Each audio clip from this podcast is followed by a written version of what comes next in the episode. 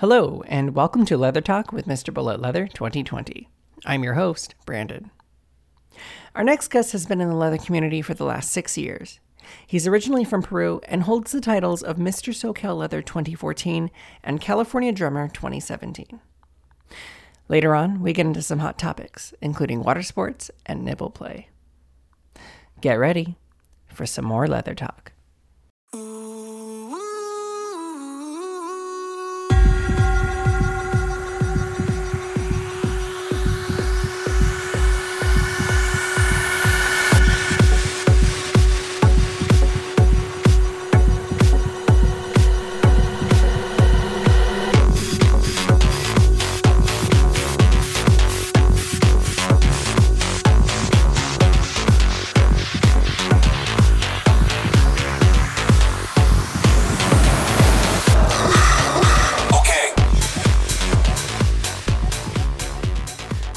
Everybody. This is Brandon, your Mr. Bullet Leather 2020, and today we have Xavier. Hi, Xavier. Hi, Brandon. How are you? I'm doing good. How are you doing? Doing well, thanks. For those of us uh, audience members who are not familiar with you, Xavier, would you mind introducing yourself, please? Sure. Hi, everyone. My name is Xavier. I'm 39 years old, aka almost daddy. Um, I identify as a cis gay male, and I've been in the leather community for six years.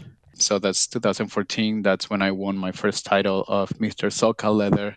And then I won a second title um, in 2017, California Drummer. And yeah, I'm very excited to be here. Thank you for having me. Yeah, of course. Thank you for coming.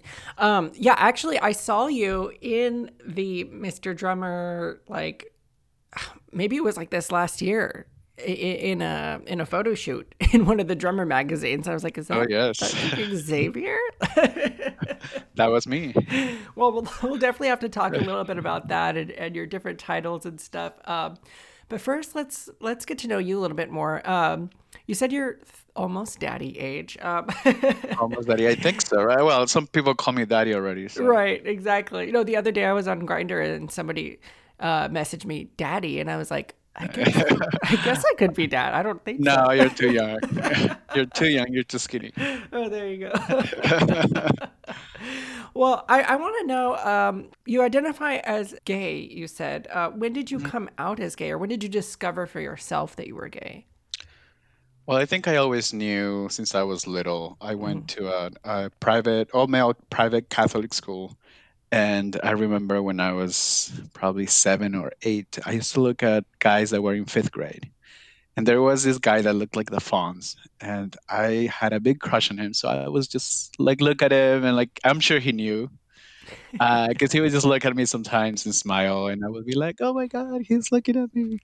Um, but I didn't really come out until I I was in high school. So mm-hmm. I'm originally from Peru, born and raised. Um, I came to the U.S. in '97, and um, you know when I came here, I didn't know. First of all, I thought, how am I going to find gay people? I didn't even know what gay was, but I'm like, you know, are there other people like me? I knew that I was different. I knew that I liked guys. So when I was in high school, you know, there was another gay guy, and I was like, oh, hi. So we just kind of became friends, and he eventually became my boyfriend. And uh, he used to write, we used to write dirty letters to each other. This is now we're 16, 17. Wait, so th- these weren't even like romantic, sweet letters. They were like dirty, were, raunchy letters. Were, there was a little bit of both, you know. You okay. always have to mix that romance and the raunchiness. So, but so I had this jacket with a pocket um, on, on on the arm, and I would hide all the letters there, and then uh, he would, you know, we would write letters all the time. And once I forgot to put the letter in the jacket and I left it in my math book. Went to my boyfriend's house and I came back and then um, my mom is ironing clothes and then she's looking at me. I'm like, okay, there's something weird. And then she says, Is it true? And uh, I just knew what had happened. I'm like, oh, oh fuck, no. I forgot the letters. So, you know, I came out to her. We were also Mormon and I, I, had been going to a Catholic school, so religion was pretty big in our family. So mm. uh, that was hard for me because even though I knew that I was different, you know, I hadn't told anyone. Um, now, I'm 17 now, and I've known since since I was six. Wow. So, uh, you know, that was a pretty powerful day. Uh, lots of crying. Just had that conversation with both my parents, and after that, things got better. Um, you know, and I finally I was able to like, okay, I'm gonna be gay now because now my parents know, so it doesn't matter. You know, my family knows, so I can be gay. So in high school, I was just kind of, you know, I wasn't like wearing rainbows and you know everything, but um, I was a little more like comfortable with myself. Yeah. Um, so yeah, I think that's how that's how I came out. Well, I have so many questions about that because so you uh, were you in Peru at this time when she found No, the this letter? is already this is uh, already here. Uh, we live Okay. in Anaheim. Yeah. So I, I'm- I'm curious, what was your mother's reaction like? Did she feel upset because she was afraid for your soul as like a, a, a religious person, or was she just upset because she thought you were straight and now she has to get used to somebody different? Uh, What was going on in like your parents' minds from your perspective? Um, I always thought that they knew, especially my mom. You know, I I was always kind of quiet, shy little boy, and uh, you know, well behaved, and the opposite of now. Um, but you know, I, I always thought that she knew, but she said that she was really shocked, and I think there was a little bit of the religious, um, you know, oh no, what am I gonna do? Like, how are people gonna treat him? What are we gonna do at church? Because uh, my family was very involved in in the Mormon church, so I think that's how she was feeling at the time. I think. Uh, I don't know if, but I've read that a lot of mo- a lot of mothers feel uh, responsible since Mhm. you know when my dad was here, he was going back and forth from here to Peru uh, for ten years. So my mom was kind of like the caretaker of us, uh, me and my two siblings. So you know, I think there was a little bit of guilt that she thought that oh, okay, maybe it was my fault. But you know what? I know that coming out to your parents, it's always a hard and very painful sometimes experience. But mine, uh, even though it was a little weird because after I came out, my dad was very vigilant and he actually caught me with a couple of guys a couple of times, uh, not having sex, but just talking to them. Or I invited this guy to come to the apartments and we're in the pool and. You know, I've always liked older guys. So, you know, he finds this 37 year old guy with a 17 year old, and my dad got Superman. So he was always like, you're not going out or you know i'm not going to let you use the computer so uh, but after that you know my dad told the bishop uh, church and they treated me very poorly and my parents they were very shocked and very saddened that that was the reaction that the church had towards me so they decided to stop going and support me and uh, they haven't gone you know they, they haven't come back um, i think that they still value all, all the things that they they learned at, Mhm. you know in the church um, but they they just don't feel that that was a good way to show the word of god you know all the teachings that that, that they preach um, they acted completely the opposite way so Right. Um, and they, you know they're very very supportive very loving they've they made all my boyfriends and all my gay friends and um, my dad knows that i was i'm a leather guy and you know when i ran for titles he was very supportive i went when i went to iml he was very supportive so it, it's been really good it was it's been a really good experience Wow, that's awesome. I mean, it it, it kind of reminds me of my experience in. Um, I, I grew up Catholic, and uh, my parents asked me, "Well, are you not Catholic anymore?" And and uh, my answer to them was, you know, it's not. I don't not go to the. How do I say it? I don't not go to the Catholic Church because of the Catholic Church. I don't go to the Catholic Church because of the people in the Catholic Church. It's not necessarily like the teachings per se or the belief in God, but it's just when you go somewhere and you don't feel welcome, people are treating you bad. You don't want to go there anymore, right? Like, right right yeah i mean why would you Right, exactly. So, when you discovered that you were gay for yourself, um, did you have any kind of feelings of uh, of shame because of your religious upbringing? um not necessarily i had already had many experiences before that sexual experiences. So no, I mean all these things happened while I was I was underage, uh, and I was already going to the church. And I don't know how I compartmentalized those two lives. I, I felt like I was leading a secret life for the you know most of my Your youth. Uh, my youth, let's yeah. just say that. Yeah. Uh, and then, you know, um, yeah, I don't know. I, I, I just never thought uh, that it was bad. I think I when I came from Peru, I felt sad because I felt very lonely because I didn't, you know, first of all, I didn't speak the language, and I only had my my brother, my sister, my cousins that lived here. But you know, I was like, how am I going to find people like me? You know, like I mean, I've I've seen on TV, I heard on, on TV, on the radio that and there's a lot of gay people here in the U.S., but I'm like, I don't see anyone. Mm. So I was, uh, I was sad and depressed because of that, and then I got a computer, and things changed. uh, you know those AOL chat rooms and the Yahoo.com personals. The infamous AOL chat rooms.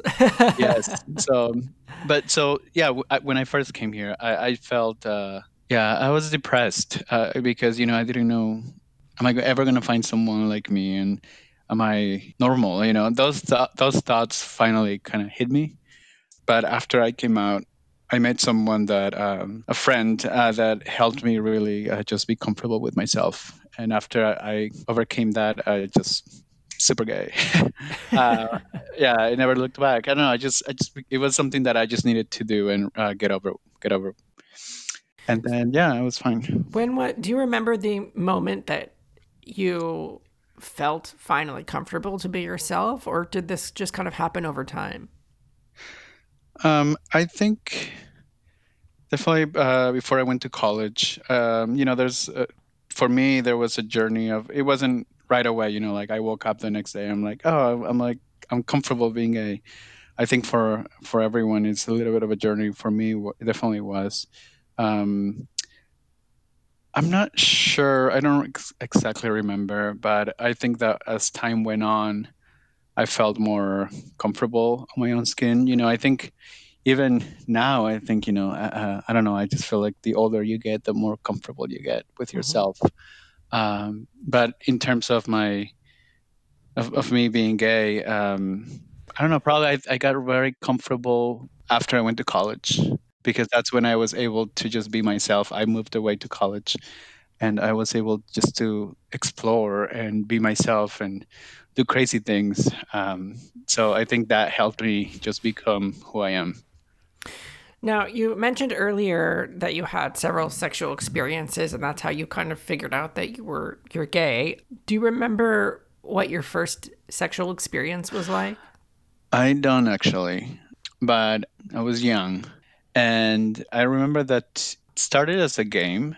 This is just trying to remember from all the other times after that. Mm-hmm. I was just kind of uh, it was a game, and uh, I liked it, and I wanted to play. I I just remember that I wanted to play more, and uh, so I played more. and uh, you know, and I had um, a good friend, one of my best friends from school. Uh, we also played, and uh, you know he's married now and straight. Uh, but you know when you're like kids, those things I guess don't matter.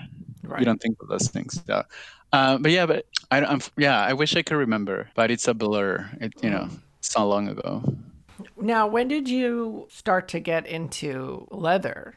So I was 22. I had a best friend, and he met someone, this German daddy.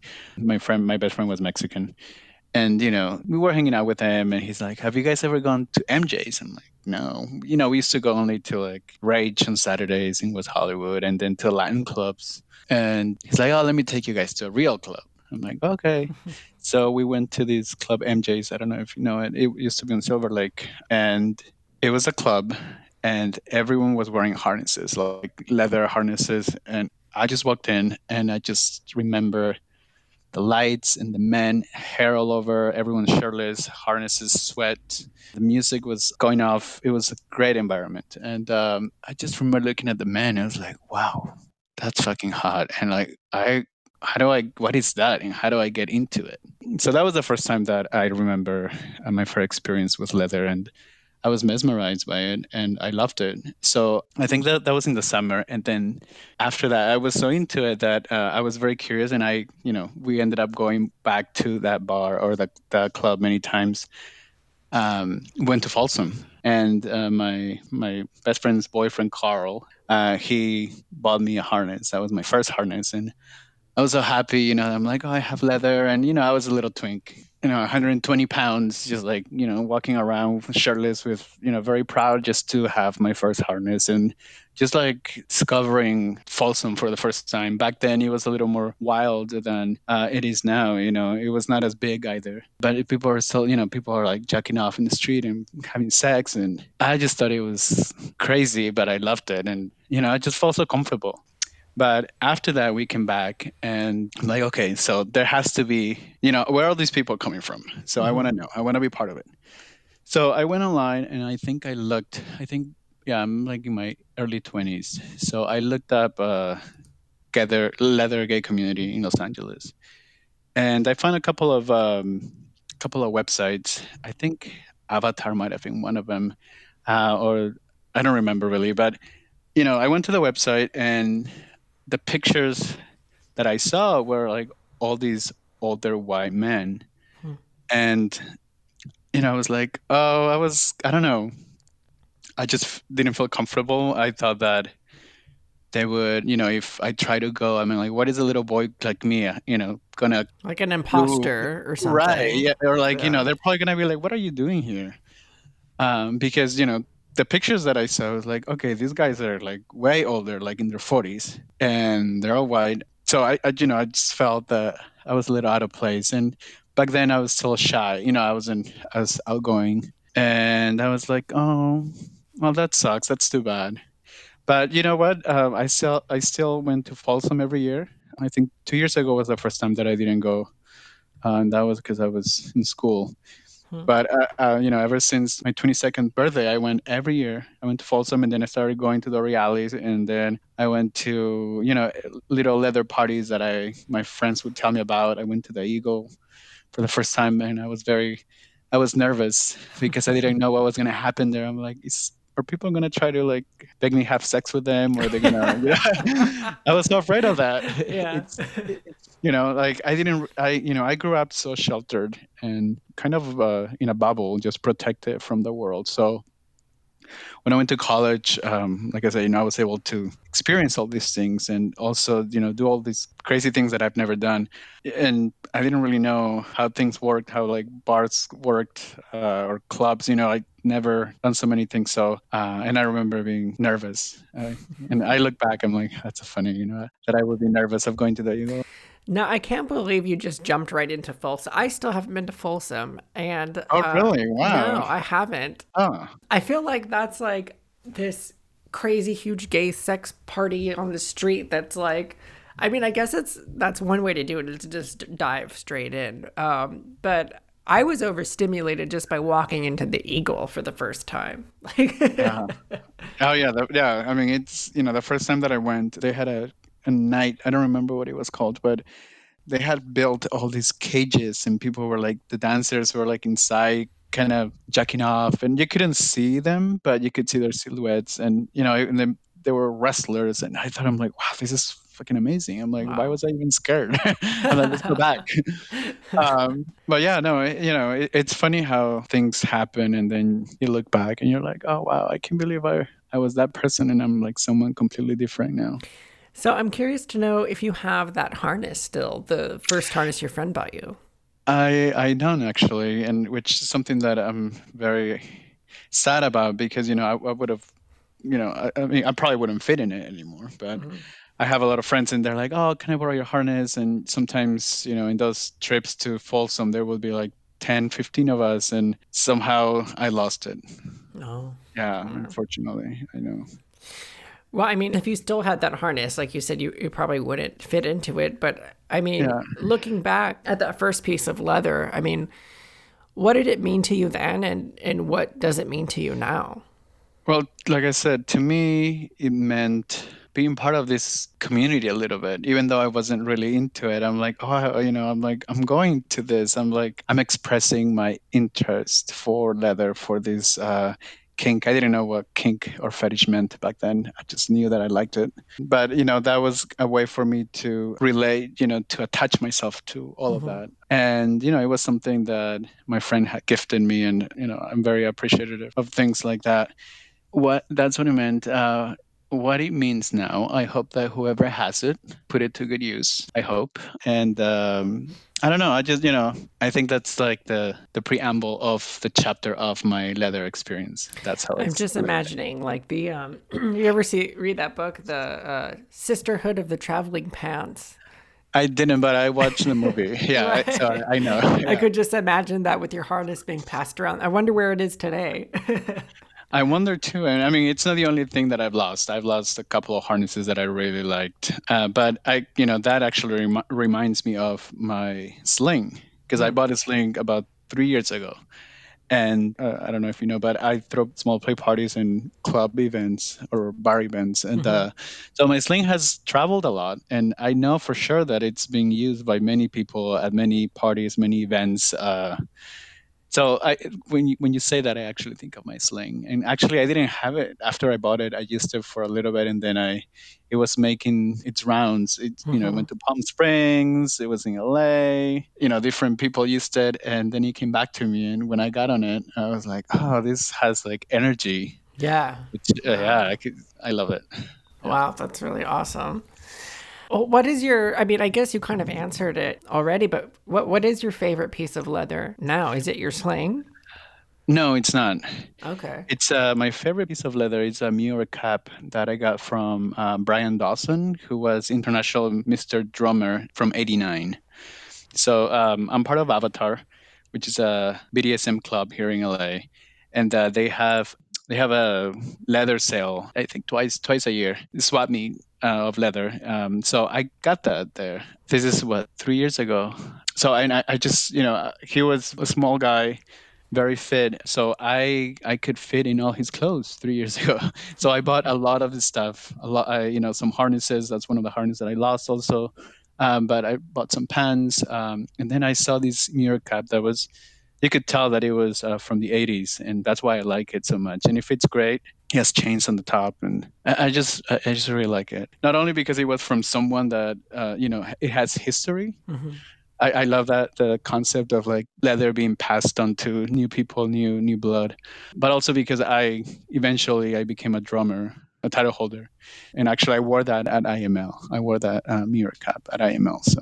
Wow yeah, I have one shirt that was used from Mr. S. I actually bought. I don't know if it was swap meet, but there there was a pop up at the Bullet, and uh, mm-hmm. I don't know if it was from Avatar or what, but I found this shirt and it was like a little bit big, so I had it tailored, but it was from Mr. S from years ago, and they're like, "Oh, this is one of our shirts," and like the the label and everything was like totally different too. So it was really interesting. Oh, cool. Um, but yeah, every time I put that shirt on, I'm like, I, I, do feel like, oh, this has been somewhere. Like this is part of history somehow. And I wonder who had it before me, you know? Yeah.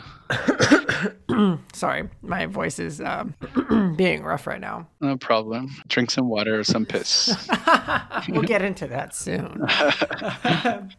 so you said when you first came into it, you saw, you didn't see yourself on the poster basically. And you weren't sure if this was a place that you would fit in. When did you finally fit yourself in? Like, when did you come into the whole community and realize that just because you weren't on the poster didn't mean that you weren't welcome? Yeah. So, um, so that was 22. That was what, uh, like uh, early 2000s when that happened. Uh, and then it wasn't until 2013, towards the end of the year, that um, I met someone um, hmm. on Recon uh, you know, uh, I was talking to him. Uh, his name is Sir Ian, uh, and you know, I expressed my interest, and I told him, "Oh yeah, you know, I'm into, I'm very kinky. I like to do this. I like leather, you know, bondage, water sports." And he's like, "Oh, he's like, have you been been to a leather event?" And I'm like, "He's he's British, by the way." So I was like, "Oh no, I've never." He's like, "Would you like to go?" I'm like, "Oh yeah, I would love to." So he ended up taking me to my first leather event, hmm. my first official LA community leather event, uh, which was at the Tom of Finland House. There was a boot camp for the title holders. And as soon as I walked in, I saw guys my age. By now, I'm what, 20? No, I'm in my 30s already. So this was only what, like five, six years ago? Oh, no, six years ago, and I'm 39. So yeah, I'm 33. So, but I saw guys uh, my age. And from you know, so black, Latinos, whites, Asians, and I was like, oh wow, this is pretty cool. First of all, you know, like that I, I can relate to people that are here. And then the way that they were acting and, you know, just talking and so, they were so open and comfortable with sex and their sexuality. And I knew right away when that when I went to that event, I knew this is my tribe. Hmm. Because for you know, for many years before I w- I've been hanging out with different subcultures of the leather community and even though I had good experiences, I never felt mm-hmm. like I was part of that. You know, one of them. You know, I'm like I'm too skinny to be a bear, and uh, I like circuit parties, but I don't like you know every weekend. I don't know. I just they were like just it was never like this is me. Right. And when I went to that event, uh, I, I, just knew right away it was natural. You know, so that was I think it was November in November of 2013, and then um, in January, you know, I, I started meeting people I met Gabriel Green. Uh, I'm sure many of you know him.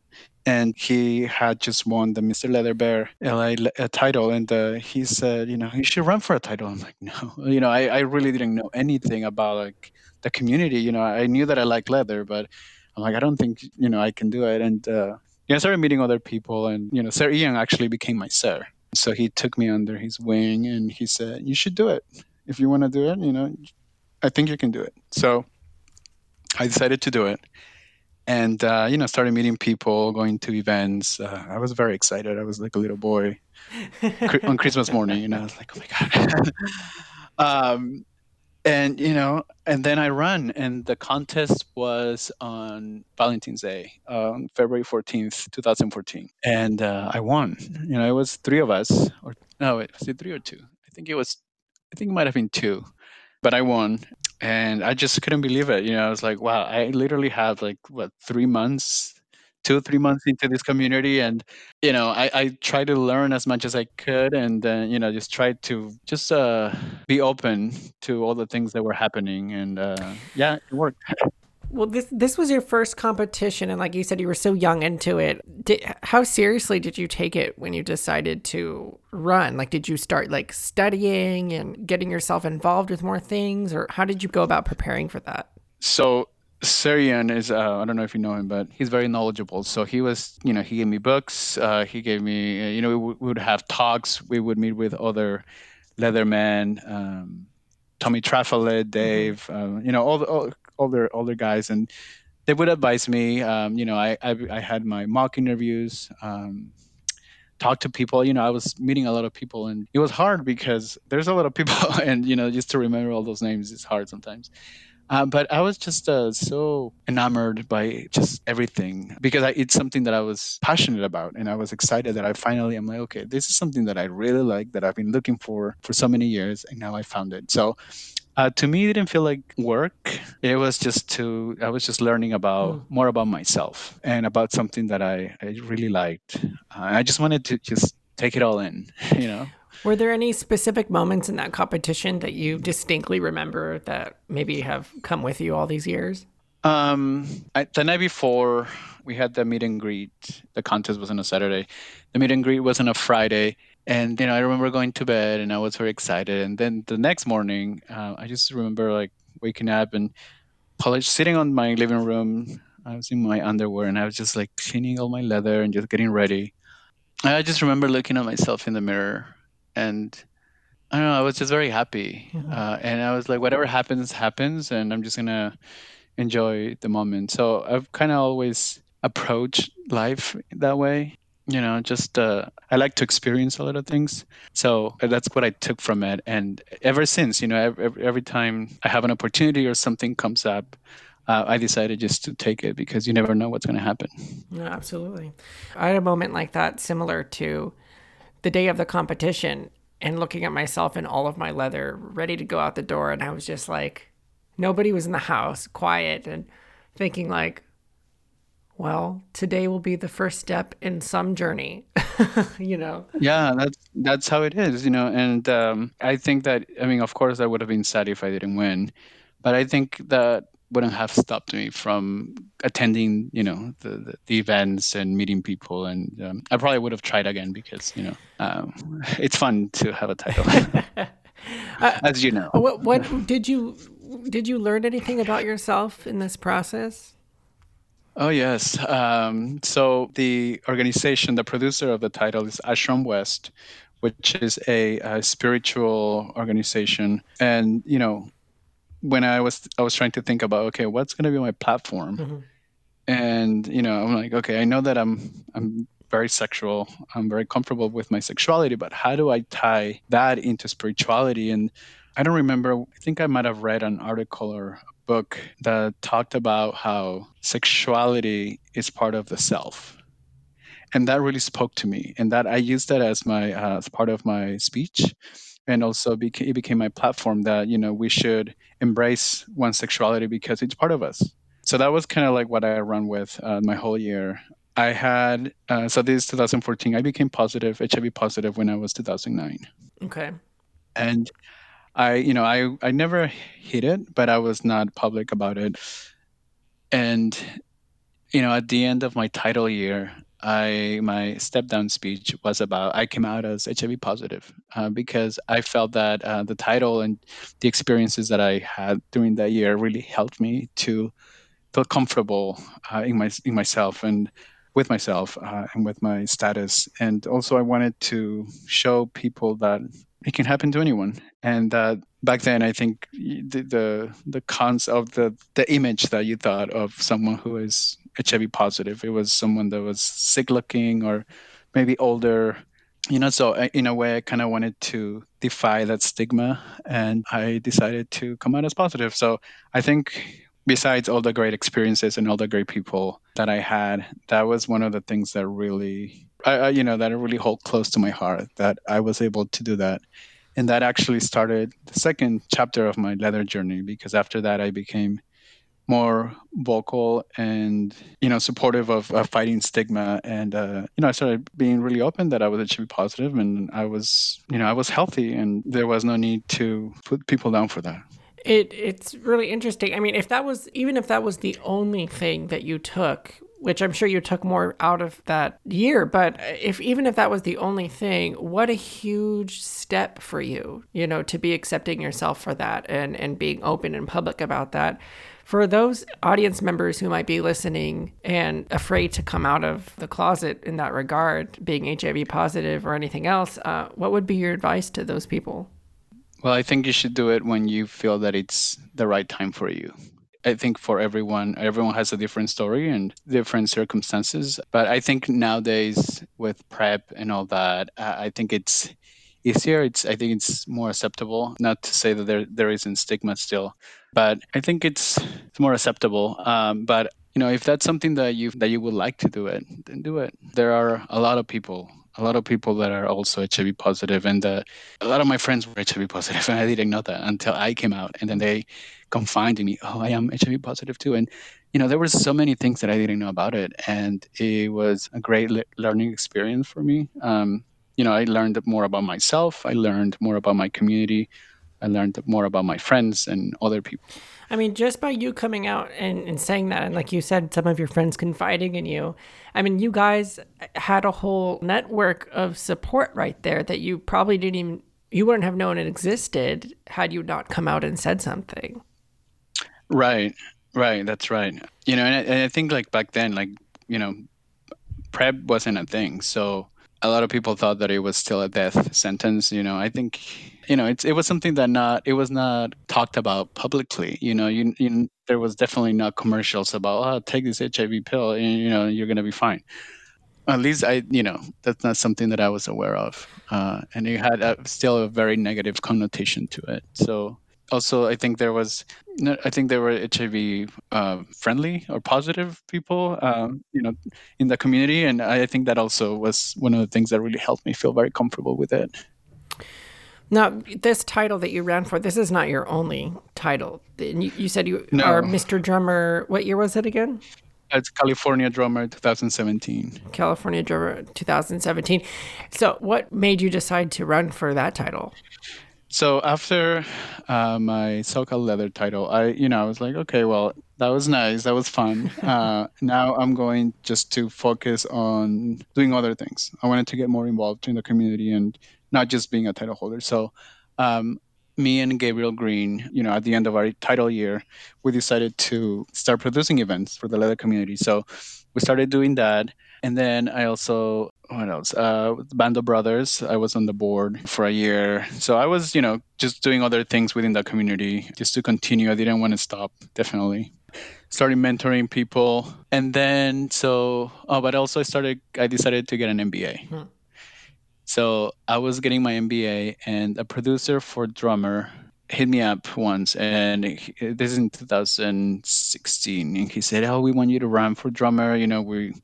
We've seen your your journey on Facebook, and uh, we think that you would be great for this title. This is a is a play title, um, which I think you are you are it. And um, so they reached out to you. Yeah, they they reached out to me because you know I was I don't have Facebook anymore, but you know, I shared a lot, uh, and I think you know, I think that's what uh, I had a lot of followers, and you know, it was it was good. It was good stuff, and uh, I think people like that, and they related to that. So they reached out to me, and I said, you know, I'm sorry, I don't I don't have the time. I'm already you know on on a board and, and studying. So next year. So I, I finished my MBA, and then he he hit me up again uh, he's like, okay, you're free now, so we want you to run. So I run, so I run, and it was a different title. This was a more um, inclusive title. Mm-hmm. You know, there was a, a lot of uh, there was women. It was a pansexual, uh, com- more more a pansexual community where everyone was welcome. Puppies, and it wasn't just a leather title; it was a play title. So the title happened in Palm Springs, and uh, and I won. And there was uh, that was the title process was different. I had I, we had to do a a scene or a fantasy on stage, mm-hmm. which I didn't have to do that for for my LA title.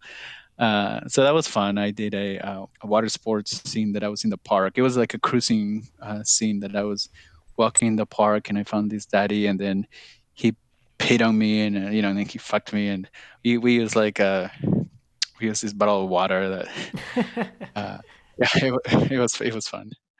Uh, I got wet. I had a piss fantasy too, and I used uh, the, the apple juice. oh wow, that's a good idea. Yeah.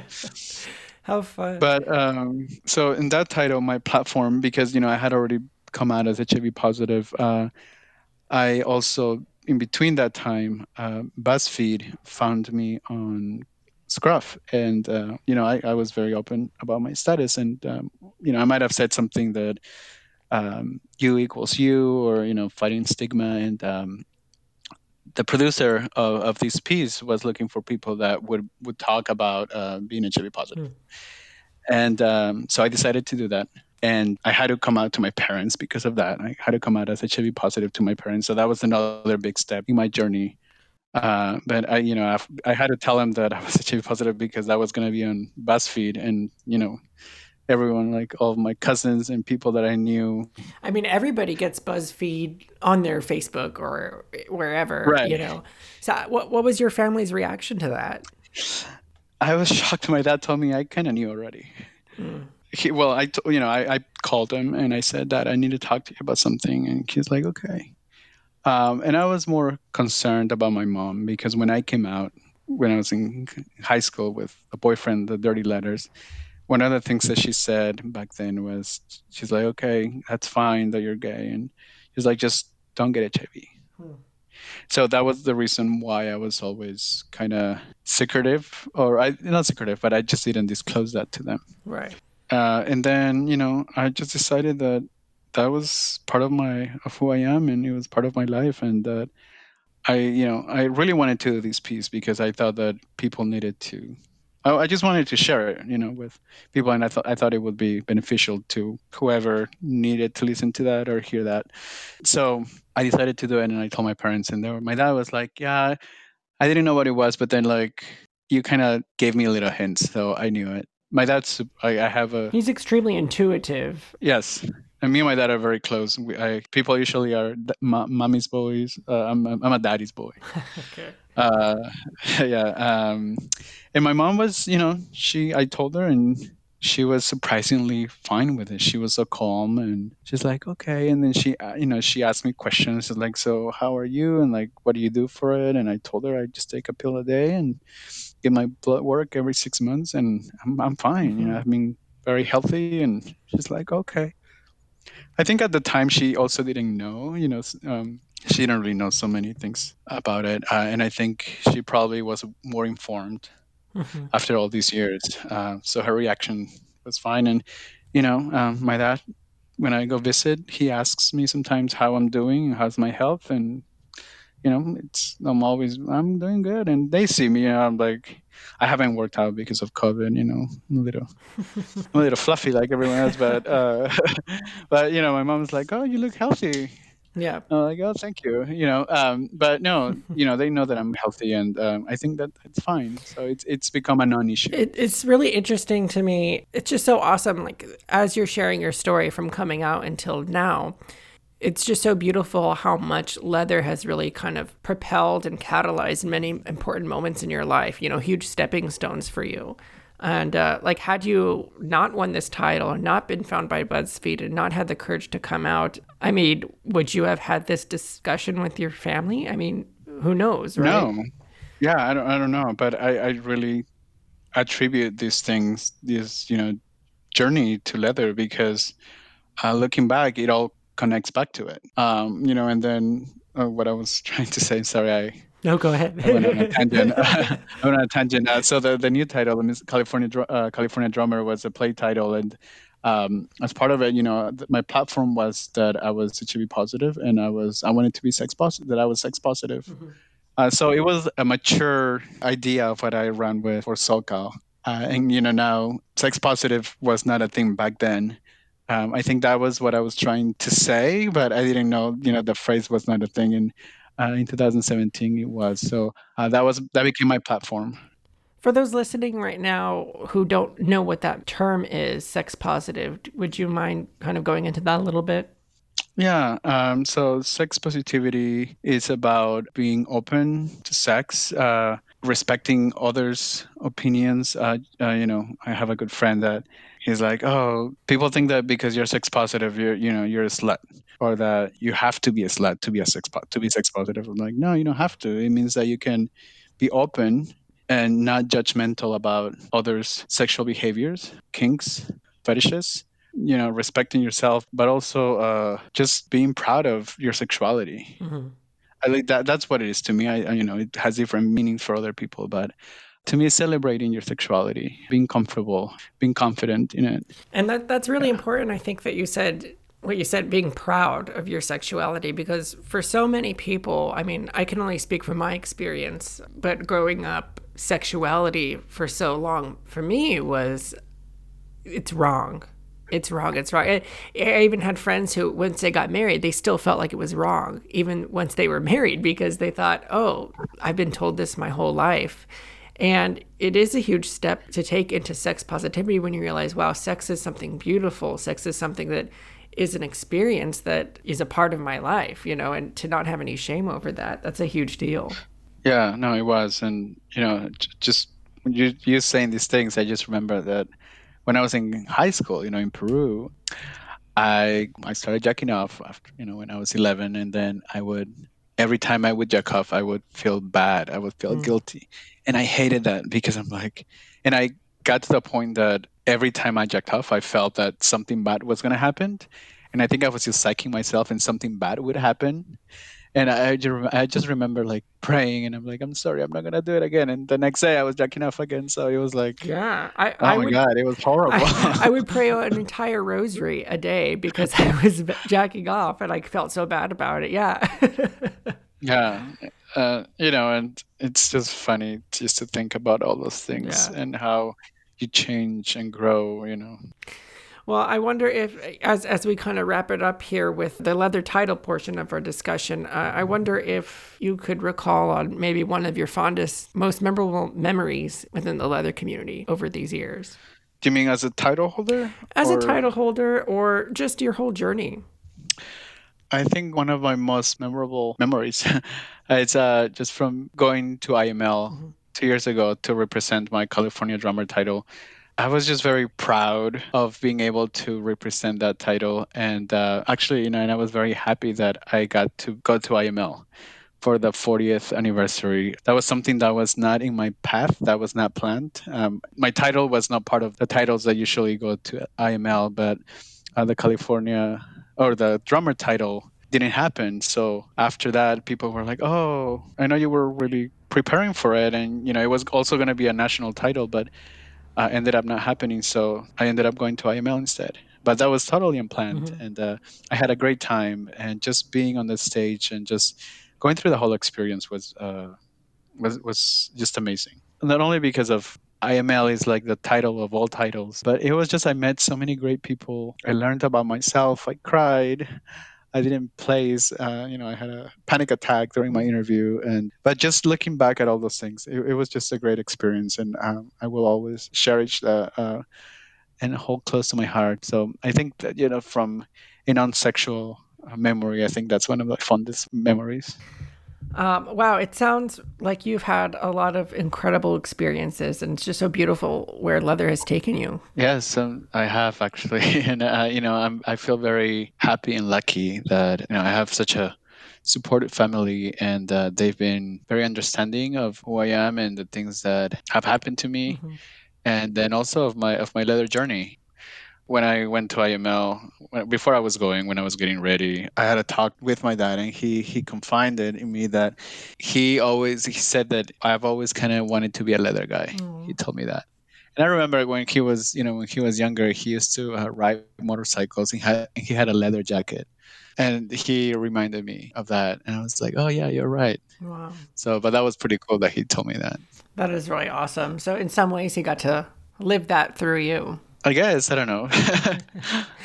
well, I I do want to get a little more dirty.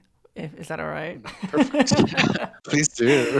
I couldn't help but hear you say something about a water sports fetish. Is that are you? oh yes. is that like one of your main uh, first loves, or what? What are some of your? Kinks? It is my first love. Yes. Um, so I wore yellow. I flagged yellow mm-hmm. for both my contests. Oh, wow. That was the color that I flagged. Yeah. So let's talk about when you discovered you were into piss play. Well, my first recollection of it was when I was little. I used to get all these hives, and once I had it on my belly, and I remember just it, it was itchy, so I decided just to peel myself, and it just felt so warm and. Mm stopped itching the itchiness so. Wait what what wait hold up. I'm trying to imagine i was a kinky motherfucker since i was little. why why you didn't decide to put ointment on it you just decided i'm gonna pee and see what happens. Yes i yes that's what i did. I okay. was sitting on the toilet and i was i i was just like i don't know i just said it to i don't know why i hmm. just did it and it felt warm and it appeased the itchiness and i was like oh so this is kind of cool. was that like a sexual experience at that point or was that just like a it wasn't sexual no okay. but i thought it was like interesting uh, but you know i was like hmm because I've, I've been trying to think of like okay i wonder how or you know uh, but the actual the, the first time that it was actually the actually sexual um, i had this friend that um, you know before we became friends um, someone i had met him before a couple of times and he invited me to go to Vegas with him. So we went to Vegas, and uh, on the way there, you know, I we've only said I don't know, we we've only said hi or maybe just small talk from the two times that we had met before. So we had like four hours to get to know each other, and you know, I liked him and he liked me, and we mentioned that uh, you know we were just talking about sex, and he's like, "What are what is something that you've always wanted to do?" I said, "Oh, I, uh, I've always wanted to try water sports. And he's like, Oh, me too. I'm like, Okay, well, we should do it. So we got to the hotel, went out drinking to the bars, came back, we had more drinks, and then we got in the bathtub and uh, we peed on each other. Hmm. And then I drank his piss and um, I liked it. Oh my gosh. Yeah. And that was, you know, that was the first time. And, uh, you know, I was drunk, so I was I'm like, yeah, let's whatever. Uh, but I liked it, you know. And after that, I just I don't know. Just, and it, it didn't stay in Vegas, I guess. it didn't stay in Vegas. No, I brought it back with me, it's dating me. Uh, I just I, I don't know. I think it's you know, I think for many people it's probably disgusting, uh, but it's not for me. I like that it's taboo, you know, to some extent, but at the same time, I don't know. I mean, I, you know, I'm not gonna say that I love the taste of it, you know, but it, you know, when it's good and clean, it can be very erotic. Um, just I don't know. There's something something dirty about it, and I like dirty. so, what what are some of your favorite activities now that you're a well seasoned piss play lover? Oh. well, there's a lot. Uh, I I'm really big into nipple play. Okay. I didn't know that I was wired up until probably like four years ago. Well, you didn't know that you were wired. Yeah, I didn't know. Wait, what does that Palm- mean? Oh, wired is when you are when you get very aroused from people playing with your nipples. So you just, I guess your nipples just playing with being. Oh, I, I never heard that term used before. Oh, but really? okay, That makes sense. Yeah. So that you know, people say, "Oh, I'm wired," because when you touch your nipples, your dick gets hard and your your hull twitches. Okay. so um, yeah. So if if you play with my nipples, I'll have a reaction. So when did you discover that? Uh, probably about four, five years ago, I, w- I went to Palm Springs to a, a, p- a pool party, and I, I walked in the house, and it was someone that I hadn't met before, but it was friends of friends, and there was all these daddies. I was like, oh my god, I'm in heaven. Um, and one of them, still friends with him, he was really big into nipple play, and he started playing with my nipples, and he played with my nipples all weekend, and he saw that I guess there was a reaction to that, a positive reaction to that. So uh, you know, I just remember he was teaching me how to like turn him and pull him a little bit. Uh, and I just really liked it. And after that, I started doing it more and more. And now I, I mean, I touch my nipples all the time. And I, when I play, I love playing with my nipples. It gets me hornier. You know, if I've already come and I'm not as horny, if you play with the nipples, I'll get hard again. Uh, if you, you know, if you, if you want me to be really horny, just play with my nipples. And uh, yeah, that will so work. That will are, work. is it just like a little like a little play, or, or do you like actual like really pulling and twisting and like the harsh kind of? Well, you uh, have to work your way up, but yeah, I like it hard. I like it rough. Okay. Yeah, but also, you know, I, I know that I'm, I'm versatile. So when when I play with someone, someone uh, nipples, you know, you have to be. You cannot go like up to like from zero to hundred. So you have to, you know, warm it up, warm them up a little bit. But some people don't like it hard. You know, some people like it soft and just like pulling a little. Uh, some people like it really hard, which I like that. I love it. So you're into nipples, you're into piss. Anything else? Uh, I recently discovered. I've, i so my friend that I did water sports with, he was really into feet, and um, you know, I, I've never really thought of like feet as sexual, or you know, but after we dated, um, I started looking at guys' feet, uh, just because I'm like, oh, not not like sexually, but I was like, he would always talk about feet, so I was like, oh, just looking at guys' feet, and I'm like, oh, those are nice, oh, those are nice. And lately, well, actually not lately, but it's been like three years. I have a friend that it's uh, a dom, a foot dom, or a feet dom, and I played with him, and the scene was so hot, and uh, I just got really into it. I was like, oh wow, that was amazing. I, and it might have been because he was so good, and he was so sexual and sexually charged, and you know, it was also dirty, and I don't know. I just really enjoyed it. So since then, I've been looking. Actually, I, I like feet a lot now. So this came as like a surprise to you. Did you not realize that you were into feet until recently? Then. Yeah, yeah. So now, like on Instagram, I'm not on Facebook anymore, but I'm on Instagram, and uh, there's a big feed community of gay guys that you mm-hmm. know. So I'm getting into it, and I'm getting a lot of fo- like foot followers. So that's kind of cool. I I actually have a picture of you and your feet. I'll, I'll have to post that one on the promo. Please do. Yes. well, I think do- yeah. I don't know. I, I've been told. I've been told that I have nice feet. So I, I'm looking at them now. You do have some nice feet. thank you. uh, I, speaking of all these photos, um, so are who is Fogra? I see so many really high quality photos of you. Not not to mention the ones in the drummer magazine. Um, Are you an exhibitionist as well? I'm not actually, Okay, uh, but I do like to take pictures. you have some great Uh, pictures. Thank you. Uh, no, I'm not. Um, surprisingly, but I'm not opposed to having sex in public. Uh, but I'm not. You know, I'm not gonna go in the middle of, of a park, eh, or that doesn't turn me on. But it doesn't. I see. Yeah, I don't seek it out, but I I don't have a problem having sex at a play party or you know going to an orgy and just having sex in front of everyone. Um, which is also another you know another story um, actually one of the one of my favorite experiences in la has been that you know before i, I was dating i was you know I, I, was dating someone and he was like okay let's go to a, a pool party and i'm like okay. I'm like, but our, all our friends are gonna be there. I'm like, yeah, I know that's gonna be weird. Like, I've, we've never played in public, mm-hmm. and he's also a leather guy, you know. But you know, we were. This is what four years ago. We were new into the leather community, or somewhat new. But that was sex with our friends in front of everyone, being naked with all our friends. We're like, oh, I don't know, but oh, okay, let's why not? Let's try it. we went. It was amazing. I ended up winning the Player of the Year award because I think after that pool party, I went to all the pool parties and I oh was oh having a lot of sex, like at all the pool parties. Uh, and I just remember getting on the sling. It was during the summer, and I got on the sling, and there were like six guys around me, and I just could hear, you know, the sun was shining on my face it was super hot. And I could hear the chains just like moving and getting fucked. And just, uh, I just remember having this huge smile on my face. And I was like, people are just naked all over. Like there's music and like there's sex. And I just, I, that was one of the, my favorite memories of that year. Wow. I bet you look back on that memory often. I do. And do you ever jerk off to it? No, because I've had hotter experiences that are dirtier.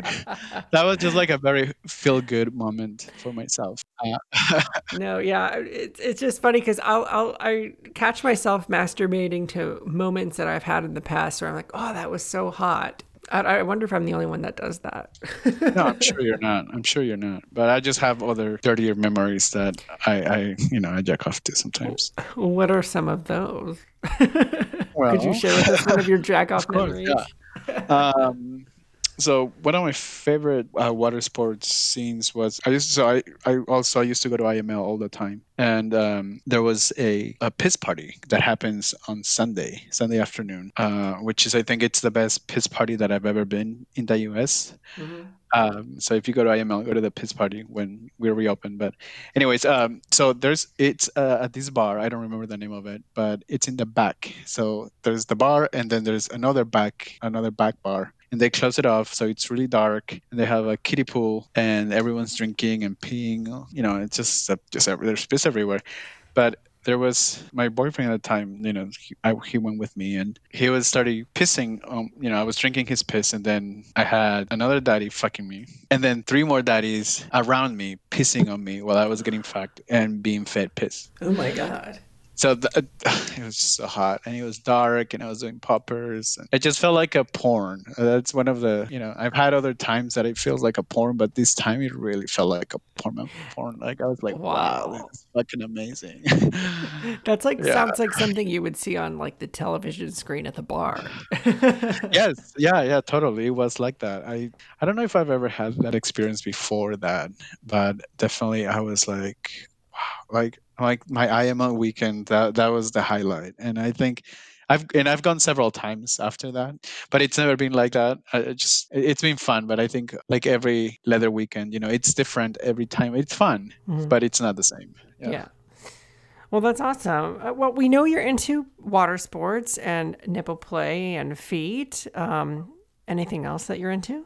Yes, actually, uh, one of my favorite things to do is making out. Um, I consider myself a very passionate kisser, and I think there's a lot of energy that you can give and get when you passionately kiss with someone else. Mm-hmm. Uh, but the other thing is that I love eating ass. Mm. I love mm. just devouring an ass, biting it, licking it, sniffing it. uh, and, you know, my reviews are pretty good. I have a five, five, five stars on Yelp. Uh, 500, yes. um, so you know, I, I just like a lot of physical connection. Um, mm-hmm. You know, and just I think that translates into also a, an emotional connection. So, so when it comes to eating ass, I mean, like, because there's different ways that you can rim. And yes. So, are you like a deep rimmer? Like you like to like get in there, or yes, I, I am a deep rimmer. Um, you know, you start slowly as you should. Mm-hmm. Um, but I like to just get really deep, um, use my fingers, use my tongue. Uh, like I said, if uh, my favorite is a hairy butts or oh, hairy holes. Okay. Um, so you know, I like to floss. with the hair. well, I was going to ask you about that because I'm sure there's preferences out there about, you know, a hairy ass. But what is so sexy to you about a hairy ass versus like a smooth asshole that you're looking? I mean, I'll, I'll don't get me wrong. I'll take any ass, but there is something more. I like hairy men in general, Mhm. and just uh, just to see a, a poodle butt. That's what you know. Someone I've heard that before. When it's just you see the layer of hair just covering the whole butt and the hole. Uh, that just it, that's just something that turns me on. Yeah, and you know what's interesting because I've done some rimming before myself. Um, I'm more of a bottom Really? in the rimming world. I'm more of the bottom, but uh, when I have done rimming, I've noticed that the people that have like a more hairy asshole, actually a lot of more of their like scent is left behind. hmm So I, I don't know if that's just because it gets like trapped in the hair, but like a lot more of like that natural smell of their body gets locked in. There's some of that, yes. I I mean, I, I really like also sweat and just I don't know. There's something very dirty and masculine and just very sexual, very raw energy about it. So yeah, that might have to do with it. So, uh, what about the first time that you discovered that that's something that you can do? I remember seeing that for the first time in porn, and I was like, "Oh my god, what is he doing?" Um, no, I, I, I mean, you know, I feel like rimming or kissing, and you know, those are things that I started doing the, you know, since the beginning. So I don't Mhm. remember like to me, it's always been a part of sex, like an essential. And you know, not to say that I've never had sex without rimming or making out. Uh, I have, but to me, feels incomplete. I'm curious to know: Are there any fetishes that you haven't explored yet that you're you might be interested in? No, I don't think so. I, I've, I've done a lot. Uh, very, like I said, I, I like to experience a lot of things. So Okay. um, I've, I've done, I think, all the things that I've been curious about, and some things that I wasn't too curious, and I just did it just to see. Uh, I did, uh, what is it, uh, with a rod, uh, Oh, sounding. sounding, Mhm. and you know, I. I had an experience when I was younger. I went to get tested, and back then they used to put the Oh, in your thing on- urethra. yes. um, so I associated that with sounding, so I never wanted to do it. But I decided I'm like, you know, maybe that was just a long time ago, so it will be different. But it wasn't. oh, really? Yeah, I, I think it was like PTSD, like in my in my head, and I just felt really uncomfortable, and I was like, get it out. uh, Was it like abrasive or something? Yeah, I just felt it hurt. It didn't feel Okay. comfortable at all. Yeah. So, but yeah, Well, you can't be into everything, Xavier. right no yeah but i you know there you know i i'm not into needles so needle Uh-huh. play that's something that scares me a little bit even when i get i go to get my blood work i don't Yeah. like to look at the needle i don't know it just makes me like ugh. so i don't know if i could do that i mean i'm sure i could but i don't that's not something that i want to i want to try Okay. although i've heard that it's great yeah Yeah, there's some stories on the podcast of people having extreme, deep, meaningful experiences with needles. And but I, I felt that I've always said the same thing as yourself. I can't even go to the doctor because I, I get I can't look at the needle. I still remember one time in college, uh, I had been exposed to somebody that came back positive for TB. And so they have to test you. And it's just a little poke. I, it was totally psychological. But she was like, Are you okay with needles? I'm like, Yeah, I'm fine as long as I don't look. And I, Yeah. I, I looked and I started hyperventilating. And she was Oh, like, wow. She's like, Honey, it was just a little poke. Like, you're fine. yeah, it, it's funny, you know, how little things like that. I mean, sometimes, you know, we take big old cocks and that's supposed to that's supposed to be, you know, I don't know, be more hurt more than just a little prick, but right, exactly. I don't know. Now, I'm curious if you have any uh, kinks gone wrong stories. We've had some interesting stories on the podcast in the past of people who've had sexual experiences that maybe have not went as uh, originally planned. And do you have anything like that? I do actually. So um, this is when I was in college, and um, I had been drinking with my friends, and then I got on Gay.com, Gay.com. and uh, this guy, I know Gay.com. I know I'm old. I told you I'm almost forty. Um, so, anyways, I was drunk and horny, and um, this guy, this really tall guy, he's probably like six five.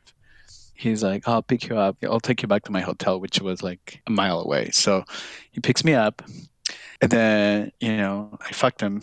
And then he tells me to play with his hole. So I'm like, okay, I'm playing with his hole. And he, then he's like starts pushing my arm into his hole. And he starts pushing it in and in with his leg. And i'm like okay i'm going in. Like Oh i didn't know. I've never fisted and i didn't know what fisting was. So and then all of a sudden i'm all the way in. And everything's really tight and i'm thinking you know i'm, I'm drunk and I, I didn't know what was going on. I'm like oh my god my whole my fist is in someone and it's like up to my wrist. And he's like pushing it he's like i was freaking out. Like i wasn't freaking out you know i didn't do anything but in my head i was like oh my fucking god what's going on? Everything's so like tight it feels really weird. I've never experienced anything like that. So um and then he's like okay i'm gonna come. And i was like okay and then he comes and I feel everything tightening really hard around my, ri- Oh my my wrist. And I was like, and then he came and he's like, and then I could, you know, he stopped, and then he tells me, "Oh, I'm gonna have to use a diaper tomorrow." wow. I thought that was. I didn't laugh, but I I came back and I told my my roommate and my friends that were, you know, we continued drinking. They're like, couldn't believe it. I'm like, wow, you did that. I'm like, yeah. And you know, at the time, I didn't realize what I had just done. right. But I guess that now that I think about it, that was my first uh, fisting experience. I wonder if he knew. Like, I wonder if he Oh, had he done that before. Oh, he oh, did. he knew. Okay. Oh, he knew. yeah, it was very. It was totally planned. Uh, wow. but uh, yeah, I mean, I don't know if that was gone wrong, but it was definitely not something that I had expected or planned to do. I mean, it's definitely not gone wrong, but it's definitely gone right. That's for sure. yeah, but it would, you know, I would have liked to know what I was gonna do. That's all. Right. That's always my thing. You know, I'll do a lot of crazy stuff, but I want to know that it's gonna happen. Yeah. I, sometimes some of the best memorable experiences happen spontaneously, and That is true, though. Yeah. it, it sounds like he really wanted it, and you were just able to go along with it and feel the feel the. Uh, His tightness. yeah, I was gonna say the moment, but yeah, hit the his asshole. yes. Awesome. Um, I was curious to know a, a little bit about. You mentioned a couple organizations that you were involved with before. Would you mind talking a little bit about those? Sure. So I'm part of Avatar. Uh, Avatar LA. It's a educational BDSM organization. I want to say it's one of the oldest BDSM educational organizations in, in the country. I'm on the board. I'm a member at large, and uh, I've been on the board for two years. And as you might imagine, uh, the purpose of this organization is to educate people about safe play. Okay. So, you know, we hold monthly meetings for the public, monthly public meetings, uh, where we go over different kinks or BDSM play. Uh, and we teach people how to play safe, things that you should do. Um, you know, because there's a lot of intricacies that come with BDSM play that a lot of people don't know. Mhm. And yeah, we want to make sure that people have fun, but also that they do it safely. Right. So um, it's it's cool. I I've enjoyed my time in that club. Uh, I previously I I was uh, on the Bando Brothers, which is an organization for all title holders that go through Los Angeles Leather. So I was on the board for a year, uh, and then I've helped. You know, I've helped at different events, uh, the Tom Finland House, LA Leather, been a judge for different uh, contests. But I think Oh, I'm sorry. I'm, I'm, I was going to jump into something else. no, go ahead. I was going to say, I think, you know, um, what I, I like the most, I, I like to mentor. Mhm. That's something that I've enjoyed even before. Uh, uh, you know, I was in leather, and um, when I was in high school, I, I was a mentor for for younger kids. So um, I decided, you know, when I was in leather, I decided to do that also. And after I won my title, I was teaching or mentoring younger guys or other people, not sometimes older, that wanted to be part of the leather community and run a title. So I've helped a, a few a few people. Uh, just giving that little push so they could be themselves and they could you know be, be more confident or just help them with uh, getting ready for their titles so Now that we're on the topic, I'm curious to know uh, are there any mentors in your life along your leather journey that you'd like to mention today? Yes, so uh, like I said before, uh, Sir Ian was uh, the first person that brought me into the leather community, and he was my sir for you know a, a forever grateful for him and for for teaching me all, all the all the ways. And uh, but there are other people in the community. You know, Ralph Bruno, uh, it's someone that I look up to. Race Bannon, uh, San Francisco. He's a great guy. And I just I just love that after all these years he's still out there and you know uh, I just love his energy. He's just very uh, laissez-faire approach to life. I don't know. It just seems like he knows what he wants uh, and he goes for it. That's awesome. I like that. Yeah. For those who are listening who might be new to the leather kink world or maybe just exploring it for the first time, uh, what would be your advice to them? I would say that if you are new to the leather community and you want to get involved, go to the events Mm-hmm. uh, because that's the best way to meet people, to learn things.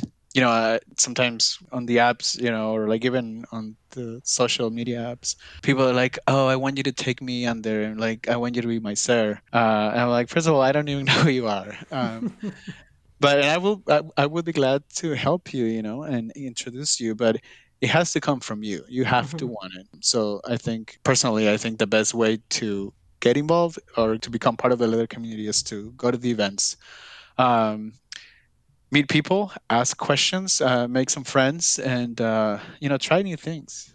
Yeah, Um, absolutely. be open, be open, and you know, if you like something or if you're curious about something, try it. If you don't like it, then at least you know that you don't like it, and if you like it, then do it more. um, I always say try it once. If you don't like it, try it twice. yes, definitely. And then I would say also, um, don't be a bitch. no one likes a bitch. Uh, be nice, be be respectful, and be open, and, and, and have fun.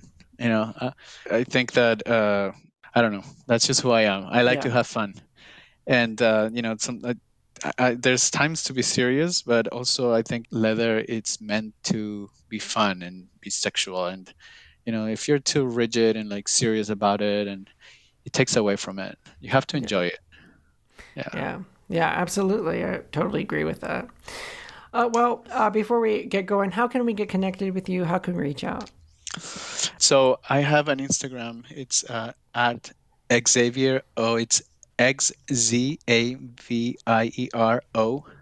Uh, that's my Instagram. I don't have Facebook anymore. Uh, I know you keep So- saying that. Yeah. I know. I thought that I, I- and I was big on Facebook. I thought that I miss it more, but I don't. Um, so yeah, I, and I don't like to have a lot of apps. Uh, I don't know. I'm just kind of a minimalist in, in that sense. So I, I'm Mhm. only uh, I'm not on Scruff or Grindr either. okay. But I guess Instagram, if you want to find me online, or you know, um, And do you have a Twitter? I don't have a Twitter either. Okay. Okay. So, Yeah. so it's I don't know. Um, how, so how do we see naked photos of you, Xavier? you can email me, I guess,